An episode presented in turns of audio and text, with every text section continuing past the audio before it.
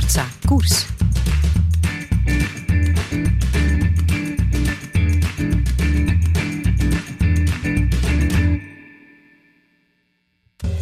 Welkom bij een nieuwe aflevering in de reeks Sportza Koers. De komende weken gaan we de tour op van de jonge wolven. Volgens het woordenboek zijn dat dynamische, jonge personen die willen vernieuwen in een vereniging, in de muziek bijvoorbeeld, of in de sport. Als jonge honden, zeg maar, dynamisch, zelfverzekerd, met een blik op de toekomst. Het wielrennen kan daar de laatste jaren van meespreken, want al maar vroeger worden al maar jongere talenten ingelijfd. Junioren stappen meteen over naar de profs, gewapend met een vaak fenomenale labotest.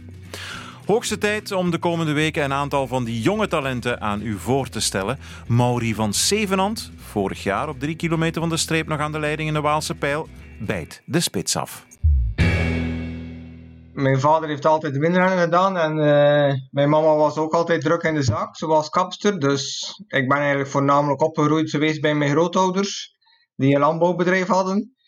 Sport was dan niet echt uh, aan de orde. Ik was eigenlijk continu, continu tussen de dieren aan het, aan het werken, aan het ravotten en aan het spelen. Dat was een beetje mijn wereld en daarbuiten bestond er niet veel. En naarmate de tijd vorderde en ik meer begreep wat, dat, wat sport was en, en wat mijn vader allemaal gedaan heeft, begon de interesse te groeien en heb ik de keuze gemaakt om, om ook iets te beginnen in, in de sport en in het wielrennen.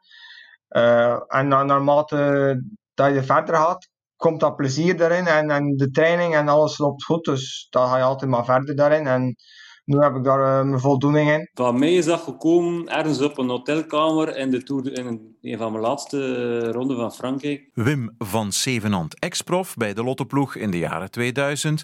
Drie keer de rode lantaarn in de Tour. Vader van Mauri. Was dat eigenlijk een... Uh een donderslag op helder hemel. Je kent dat, zo'n avond na, naar een of andere rit, gebeld naar huis, vrouw en kinderen. En uh, ik kreeg uh, aan de telefoon. Hij was dan ongeveer een jaar of tien, elf. Voordien nooit niks van sport gedaan. Zeker niet sportief aangelegd ook. En hij vertelde me doodleuk, uh, ja papa, ik zou graag ook willen fietsen. En omdat hij altijd de kinderwens had om, om, om boer te worden, om te boeren. Als ik uh, dan stop met fietsen, dan kan ik nog altijd boeren. Ik viel bijna door mijn bed of ik viel bijna van mijn stoel. Dat was iets dat ik echt niet gezien aankomen had. Mauri was een jongen die altijd buiten was. Die in feite opgegroeid is in de weekends bij mijn ouders op de boerderij.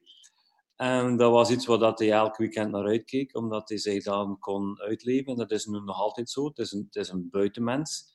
Ik was bezig met, met, fietsen en eh, ja, ik was al blij dat hij zich in de weekends kon, kon amuseren, kon bezighouden. En ja, ik, hoor ook nog vaak die verhalen van mijn ouders. Um, als uh, ik in beeld kwam op televisie, dat ze dan riepen: Ja, Mori, uh, uw papa is op televisie. En dan antwoordde hij stevast, ja, ja, ik heb mijn papa al genoeg gezien. En hij ging verder buiten spelen.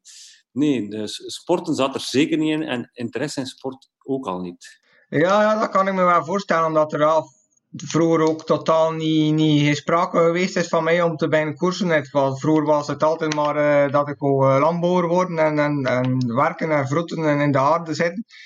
En opeens is er misschien ergens kortsluiting geweest in mijn, uh, hoofd. En heb ik toch die, die beslissing gemaakt om uh, de stap te zetten. En ik heb er zeker nog geen spijt van. Het is uh, al veel mooie dingen meegemaakt, heel mooie ervaringen, mooie plaatsen gezien. En het is uh, een droom. Mijn, mijn zus is, is totaal het tegenovergestelde van mij. Is veel socialer, had direct sociale contacten. En ik ben altijd een beetje meer op me weerhouden. Goh, ik denk dat dat een, een karaktertrekje is. Maar het is ook al verbeterd bij vroeger. Maar het is wel altijd een beetje verlegen, jong. Ja, en dan kies je nu eigenlijk voor een sport waar uh, coureurs, zeker in Vlaanderen, in België, in Europa, altijd in de, in de spotlights staan. Hè? Waar je helemaal niet verlegen kan zijn bijna. Ja, ja zeker. Uh, maar de, toen was ik daar ook wel nog niet mee bezig. En dat is ook wel niet iets waar je de ene dag van, van de ene dag op de andere dag ingerold wordt. Dan loopt stilletjes aan. Wanneer je je eerste koersen bent erin, wordt, uh, is het de plaatselijke journalist die belt om in de plaatselijke krant te staan. En dan is het een keer een nationale krant. Dan wordt er een keer een interview gedaan om, op de radio. En stap voor stap leren daar Ja, dat mee gaat op. geleidelijk aan. Hè? Ja, ja, sowieso. Je eerste wedstrijd was een, een crossje, een veldrit. Eh, ja, dat zou kunnen. Ik denk in Koekelaren. Bij de niet aangesloten 12-jarigen ergens. eh, om eens te proberen. Ja, mijn vader wist ook wel hoe dat de wielersport in elkaar zat. En er niet direct het grote, de grote show rond te verkopen. En niet klein beginnen en altijd maar eh, uitbreiden. Omdat eh, het, is, het is zeker geen goedkope sport om erin te stappen.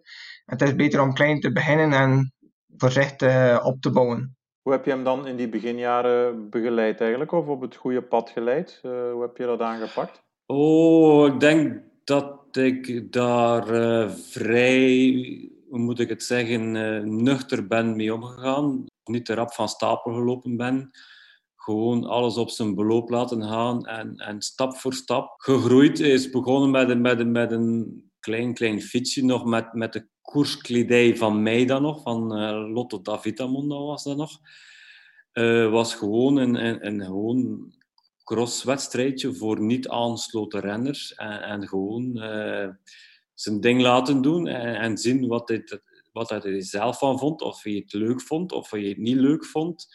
En dat was het belangrijkste. Want ik herinner me nog dat ik eh, op dat eerste wedstrijdje aankwam. En dat stond daar vol met kampers en wat weet ik allemaal. En ik dacht bij mezelf, ik ben hier eh, niet op de juiste plaats.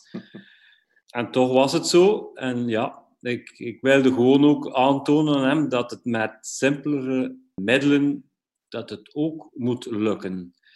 Dat het niet altijd met een kamper moet zijn en niet altijd met drie, vier fietsen als reserve. Het is gewoon eh, de wilskracht die moet gekweekt worden. En ja, ik had natuurlijk ook het voordeel, ik kwam, ik kwam uit de sport. Ik, wist, ik weet wat er te rapen valt en wat er niet te rapen valt. En ik weet eh, dat, dat je geen renner wordt door een mooie fiets te hebben, bij wijze van spreken. Je wordt renner eh, door, door te werken, je wordt renner door, door af te zinnen, je wordt eh, renner door veel wilskracht op te brengen. En dat is het belangrijkste. En dat zijn veel dingen die mensen die niet uit de sport komen, niet echt beseffen dat het zo zou moeten gaan. Ja, hij is, hij zeker zeer streng geweest en oprecht ook. Eh, hij wist ook wel als je er eh, niet te 100% voor leeft, dat je er eh, beter mee strikt mee stopt. Omdat het is een heel moeilijke sport en als je wil verder gaan, moet je alles voor doen, omdat dat anders gewoon niet mogelijk is. En hij wou er ook geen tijd in steken en niemand die er zo zegt maar half werk van maakt. Hij is altijd van principe geweest, als je het doet, moet je het goed doen, anders moet je ermee stoppen. En ik heb ook altijd hetzelfde idee gedeeld met hem. Ik heb niks voor niks gekregen. Ik heb altijd zelf mijn fietsen moeten keuzen. eh, zelf mijn training uitstippelen. eh, en ook vooral luisteren naar je lichaam. Dat vond hij wel heel belangrijk, omdat je dat dan meeneemt naar latere jaren. En dat is toch een van de belangrijkste dingen. Ja, maar als nieuweling en als junior, hoe luister je dan naar je lichaam? Want dan ben je jong, dan denk je dat je de hele wereld kan bestormen. Ehm, ja, Ja, sowieso. Je, je weet maar wat je grenzen liggen als je er een keer overgegaan bent, natuurlijk. Ja, in het begin is dat moeilijk, natuurlijk. Maar je groeit er ook wel in. En als nieuweling of als junior, als je een keer een, te extreem bent geweest, kan je daar rap weer eh, optrekken, omdat de, de intensiteit van die training waren dan sowieso al laag. En, en zo leer je wel ondervinden wat dat je lichaam aan kan en wat je goed, waar je goed van bent en waar je minder goed van bent. En dat is toch een van de belangrijkste dingen, denk ik. Er is van thuis uit altijd op gehamerd om eh, te studeren. Hè? Om gewoon, zeker het middelbaar, naar school te blijven gaan. Dan heb je zelf nadien nog even gedacht van misschien ga ik nog even door, maar dat is moeilijk combineerbaar. Wat heb je in het middelbaar eh, gestudeerd eigenlijk? Welke richting gevolgd? Ehm, in het middelbaar heb ik eh, industriële wetenschappen geda- gedaan. Goh, zeer zware richting met, met veel wiskunde, maar ik ben wel blij dat ik die studie gedaan heb, omdat ik dan een goede basis had om in de hogeschool verder te gaan. Eh, ik heb dan beslist om drie jaar eh, een bacheloropleiding elektromechanica te volgen, die ik eigenlijk redelijk goed kon combineren met eh, mijn koersen, omdat in het hoger heb je wel een beetje meer vrijheid om, om, om lessen te kiezen, bij te wonen of niet bij te wonen. Ik was zeker niet een van de heiligste die elke les, les bijwoonde. Maar het was één regel dat als de examens er waren, moest ik er voor alles door zijn, anders was het niet goed. Maar dat diploma heb je dus nu van uh, bachelor elektromechanica. Dat heb je in de kast. Ja, dat, uh, deze zomer heb ik dus mijn uh, bachelorproef gedaan en ik ben geslaagd. Ah, dat is mooi, inderdaad. Want daar hamert pa Wim altijd op. Van kijk, ja, mocht het in de koers niet lukken, dan heb je nog altijd iets achter de hand natuurlijk. Hè? Ja, sowieso. Zelfs de kans dat het lukt in de koers is al zeer klein om, om professioneel renner te worden. En dan om professioneel renner te blijven is nog een ander aspect. En sowieso, er is altijd een, een tijd die van komen en een tijd van gaan. En sowieso, je moet een beetje zekerheid hebben in het leven. En ik, ik wou ook wel iets buiten het wielrennen hebben ook, omdat ik die technische kennis dat ik opgedaan heb in, uh, in mijn opleiding heb ik zeker en vast al gebruikt en, en zal ik nog nodig hebben. Had jij nog andere hobby's, andere interesses? Of bijvoorbeeld een woensdagnamiddag, uh, een beetje trainen, uh, in het weekend ook nog op de boerderij of, of wat koersen en dan s'avonds moe slapen naar school? Dat is al heel wat, maar had je nog andere hobby's of muziek of ik zeg maar wat, met, met vrienden nog uitgaan of niet? Of, uh... Uh, ja, ik had wel nog iets uh, buiten de sport. Ik had altijd een, een, mooie grote tuin thuis waar ik mijn eigen groenten kweekte. Dat was dan meestal s'avonds oh, ja. Na het eten dat ik in plaats van naar de televisie kijken, dat ik, dat ik in mijn tuin zat om, om groenten te kweken. En het gaf me altijd voldoening om, om zelf iets te kunnen eten wat je zelf gekweekt hebt en alles te zien groeien het gaf me ook een zekere, zekere zin van rust. En ja, ik, ik, ben graag in de natuur, dus dat was perfect voor mij. Oké, ja. En, en een voorkeur voor, uh, want ik vind het super interessant, een voorkeur voor een bepaalde groente die je met wat meer liefde uh, planten, ah, zaaide en, en ook. Ja, ja, ik heb altijd wel een, een grote passie om tomaten te kweken in mijn serre. Omdat dat, mm -hmm. heel, heeft veel voldoening. Het is niet de gemakkelijkste teelt.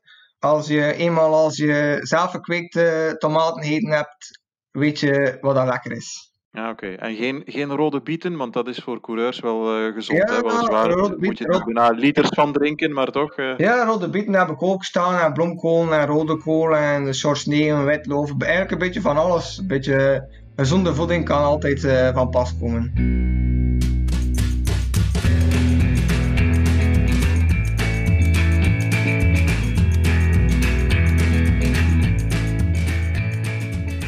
Wanneer heb jij voor het eerst gemerkt, ja, hier zit iets in, hij heeft talent. Uh, het zou misschien wel een, eens een coureur kunnen worden. Wat was dat eerste moment? Toen dat hij net voor uh, Aosta won hij ook al een uh, rittenkoers in de, in de Pyreneeën. En dat was het toch van, ja, er zit toch iets in. Omdat ik hem ook altijd had gezegd, als je wilt coureur worden internationaal, dan moet je koersen winnen in het buitenland. Mm -hmm.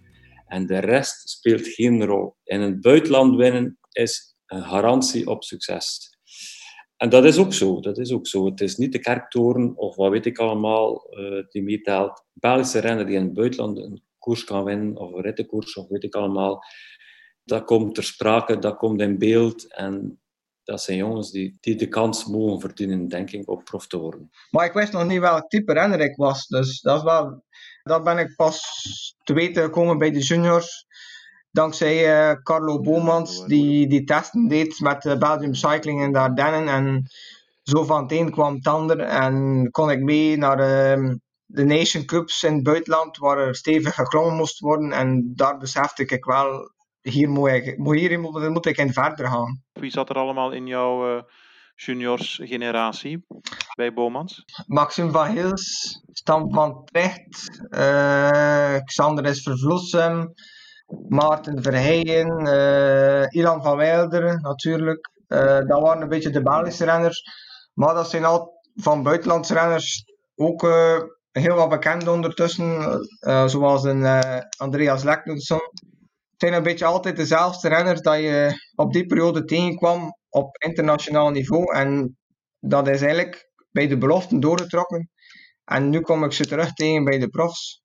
Ja, dat is straf, hè, want dat wou ik net zeggen. Uh, van Gils, Vervloesen worden allemaal prof. Uh, jij bent prof geworden in uh, midden van vorig seizoen. Dat ligt niet. Hè. Prestaties in het buitenland zijn eigenlijk wel een, een, ik zal niet zeggen een garantie op succes, maar toch een teken aan de wand van jongens die met de fiets kunnen rijden. Ja, dat is wel een constatatie dat ik ook gedaan heb over de afgelopen jaar. Dat een, als je wilt bewijzen dat je renner waardig bent, moet je toch in het buitenland gaan om, om internationale wedstrijden te, te kunnen bestrijden. En het is sowieso het niveau, het niveau in het buitenland is hoger dan enkele de Belgische wedstrijden. Daar kan je gewoon niet omheen. Welke manager is dan voor het eerst bij jullie thuis uh, op bezoek gekomen? Erik van Anker was de eerste van Israël Cycling Academy. Omdat uh, Erik is ook van de streek en ik heb wel een goede band met hem. Maar ja, ik, ik, wachtte ook nog een beetje af. Ik wist dat er nog een paar wedstrijden in in het verschiet waren. En ik wilde ook niet die beslissing te rap nemen, omdat het, het is wel een beslissing die, die je de rest van je leven meeneemt. En ik wou sowieso iedere ploeg horen wat ze te bieden hadden. En ik denk dat voor mij dat ik de beste keuze gemaakt heb om een ploeg te kiezen dicht bij mij, met veel personen die ik ken, die me goed willen beleiden. Een Belgische ploeg. Ik denk dat dat nog altijd een, een heel groot voordeel is als neoprof om je thuis te voelen in een ploeg. Ik denk dat Patrick een van de laatste is die bij ons langsgekomen is. Uh, ik denk dat er hier zes of zeven ploegen zijn geweest. Mm -hmm. Ik heb hem daar altijd bij betrokken in die bespreking. Bij mij werd het rap duidelijk toen ik al die managers hoorde dat Mori graag iemand is die koerst in een familiale omgeving. En wat wil ik daarmee zeggen?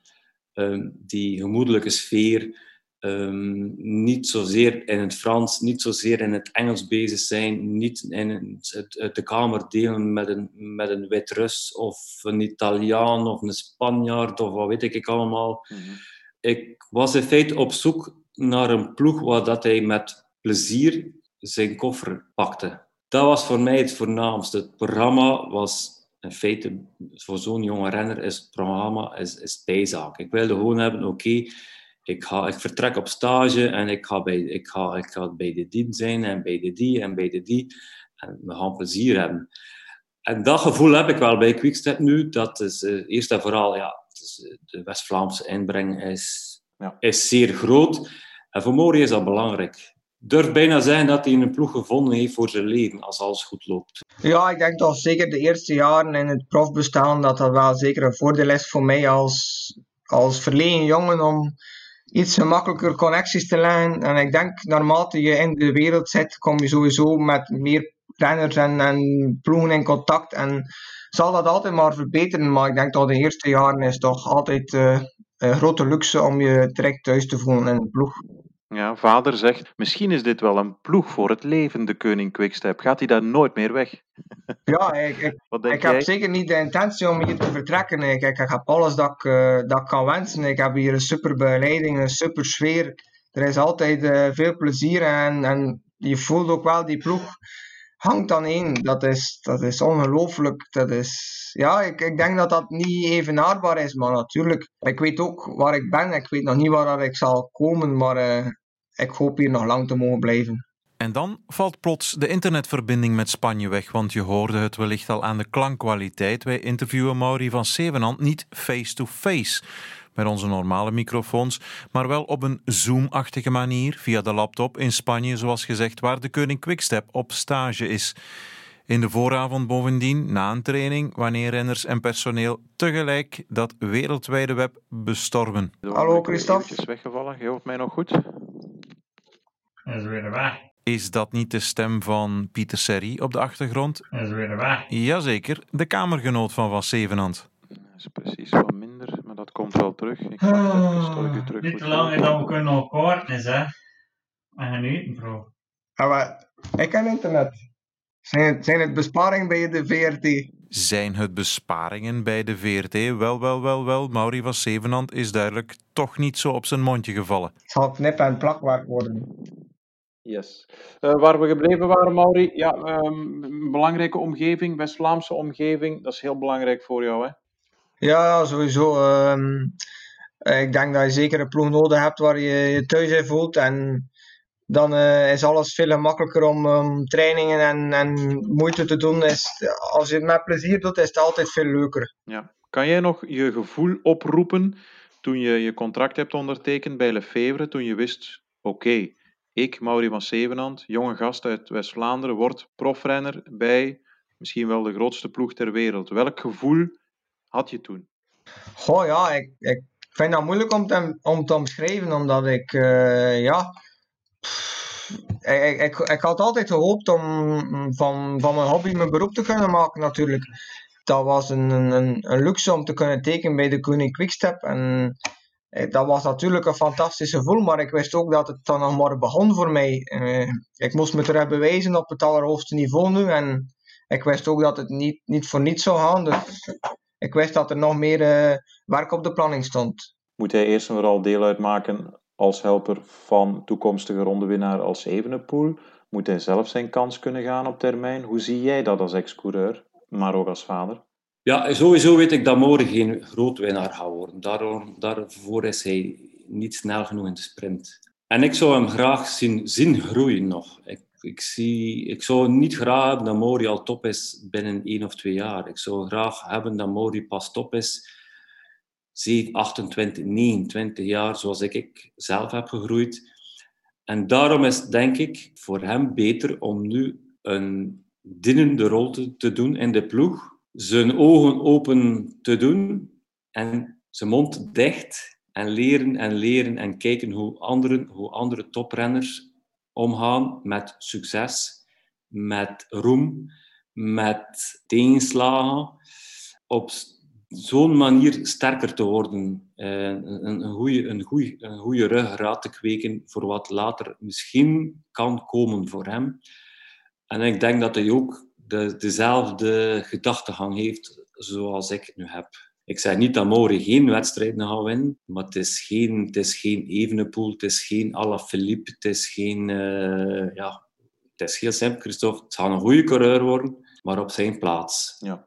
Superknecht bijvoorbeeld, bergop, samen met die jongeren die gekweekt worden, klaargestoomd worden aan de zijde van Evenepoel, Bajoli, Almeida, Van Zevenand, zo'n rol? Ik zou daarvoor willen tekenen met mijn twee handen als hij de rol krijgt zoals een Wout Poels heeft gedaan met, met Froome en dergelijke. Daar teken ik voor met mijn twee handen. Goh, ik, zou, ik zou zeker graag een luxe knecht willen zijn, dat is geen probleem voor mij. Ik weet ook wel mijn capaciteiten zijn te beperkt en mijn sprint is zeker niet uh, wat het zou moeten zijn om, om veel koersen te winnen.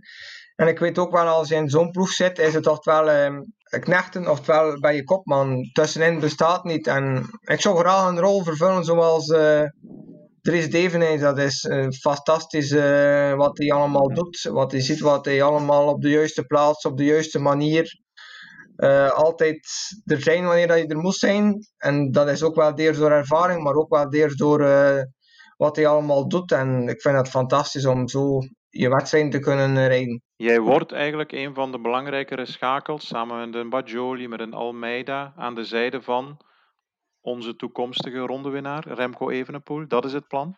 ja, ik hoop zeker dat ik daar mag uh, delen uitmaken. Uh, ik zou dat al fantastisch vinden om, om Remco misschien maar uh, in een fractie te kunnen helpen wanneer dat het nodig is.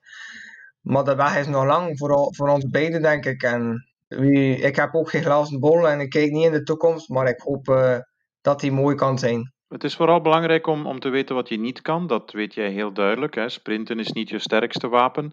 Maar wat zijn je troeven? Ja, bergoprijden uiteraard. Maar Waarom ga jij toch een goed beroepsrenner worden later? Verkoop jezelf eens.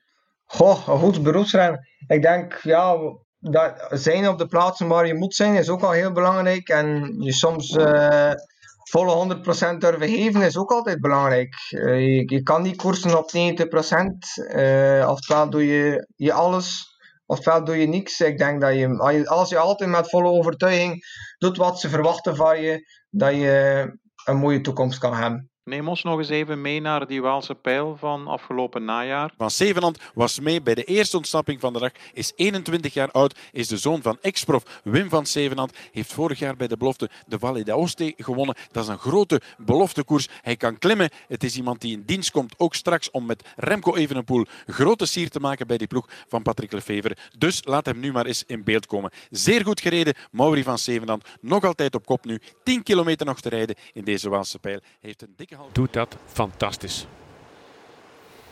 Ik ga niet beweren dat hij de Waalse pijl gaat winnen. Nee, nee, nee, Dit jaar wellicht nog niet, maar hij mag wel eens terugkomen in een uh, meer prominente rol. Die is nu al prominent genoeg.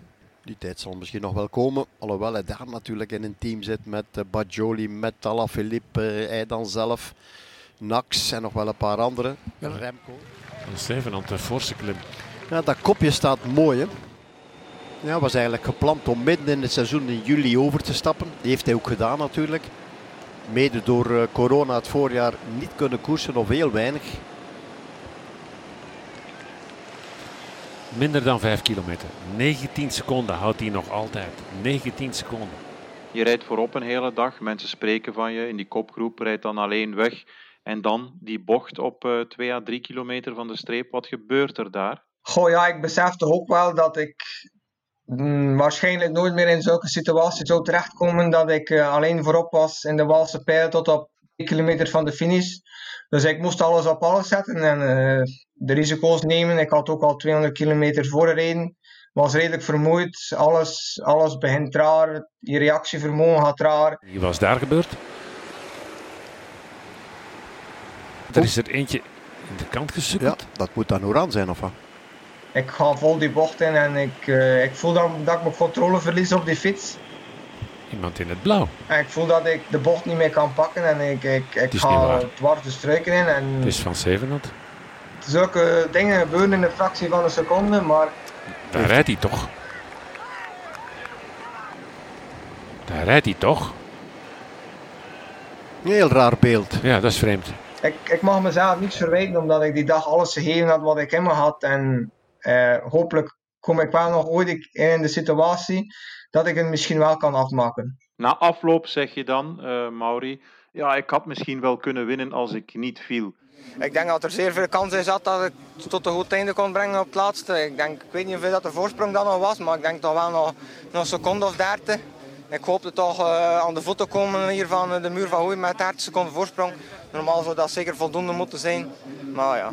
Ja, ik denk dat je daar nu achteraf ook toch anders op terugkijkt. Hè? Toen ik dat zag, dacht ik, nou, nou, nou, zo'n vaart loopt het ook niet. Hè? Want we weten uit, uit, uit het, ja, bijna nog niemand is daar ooit in geslaagd aan de voet.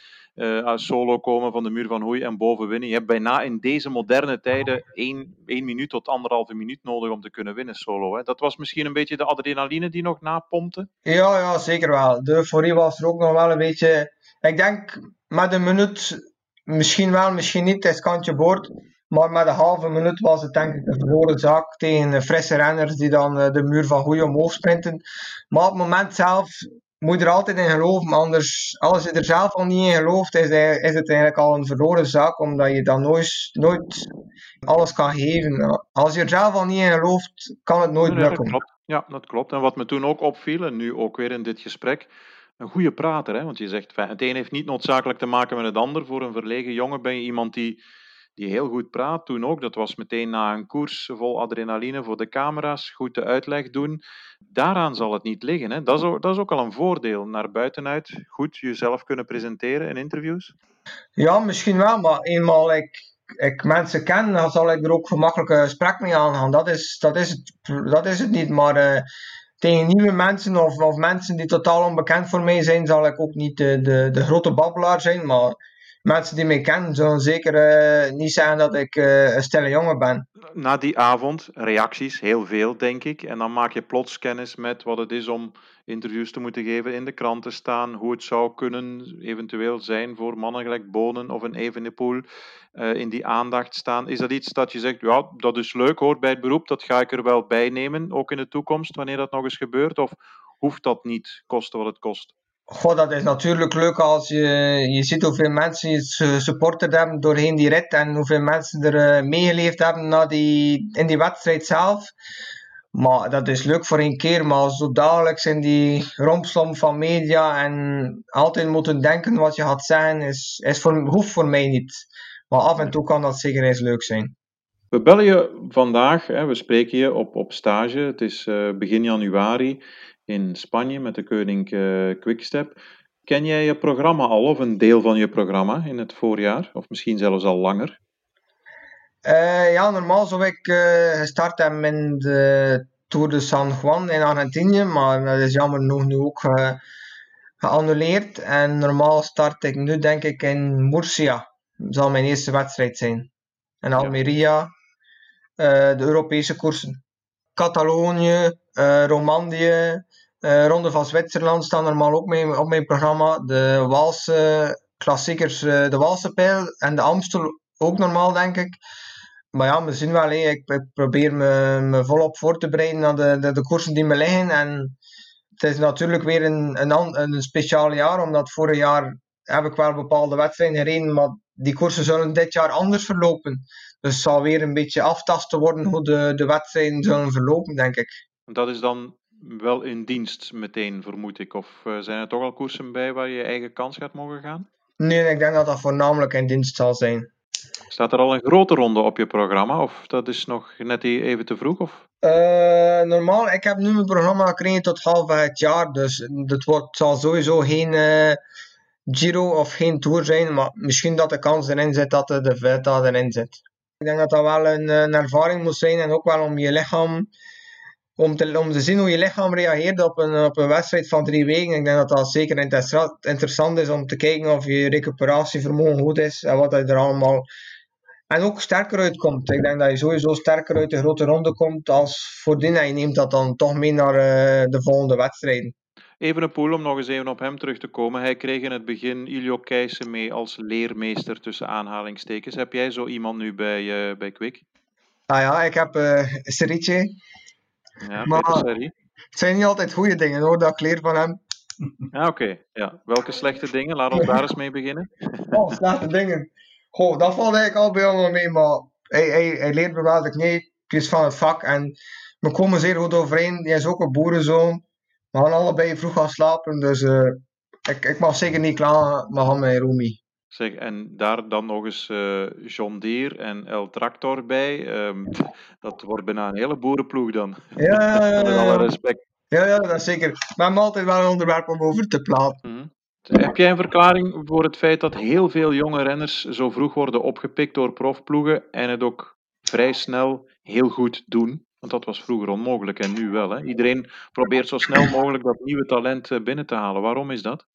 Oh, ik denk dat uh, niveau bij de beloftes de laatste jaren wel gestegen is, waardoor dat uh, het verschil tussen de beloftecategorie en de profcategorie al maar kleiner wordt. En ook de, de beloftes zijn veel professioneler bezig. Of uh, vroegere jaren denk ik, de vermogensmeter is algemeen ingeburgerd. Uh, iedereen werkt met een trainer, met een diëtist. Um, er worden hoogtestages ingepland. Um, ik denk de, de gemiddelde belofte heeft uh, zeker uh, op, hetzelfde, op dezelfde manier als de gemiddelde prof. Ter afronding, um, beleef jij je droom? Ja, vermoed ik. Hè? Want ja, als jonge gast is het wel een droom en jij, jij, jij bent daar nu, je zit daar nu tussen. Hè? Dus dat is wel echt, dat is, ja, je bent het mooiste beroep ter wereld aan het uitoefenen op dit ogenblik. Besef je dat? Ja, ja, ik besef dat zeker, omdat ik ook wel... Ik heb tot over twee jaar uh, altijd vakantiejob gedaan en ik weet wat het is om in een bedrijf te werken van uh, 8 uur s morgens tot 5 uur s avonds en lange dagen te doen. Het is zeker geen, geen cadeau, dus ik, ik weet wat je moet doen om, om uh, je euro's te verdienen en ik besef maar al te goed dat ik in een luxe positie zit en ik, ik leef wel op een wolk, maar ik weet wat het is om, om met je handen te werken. En daarom besef ik nog al te, al te goed dat ik uh, zo lang mogelijk uh, er alles moet voor doen om uh, wielrenner te blijven. Dat is een mooi einde. Ik wens je heel veel succes dit seizoen en de komende jaren. Dankjewel. ja, oké. Okay. Bedankt Christophe voor het interview. Heb je bemerkingen of wil je gewoon een reactie kwijt? Dat kan altijd uiteraard via de bekende Sportza-kanalen. U kent ze. Tot een volgende keer.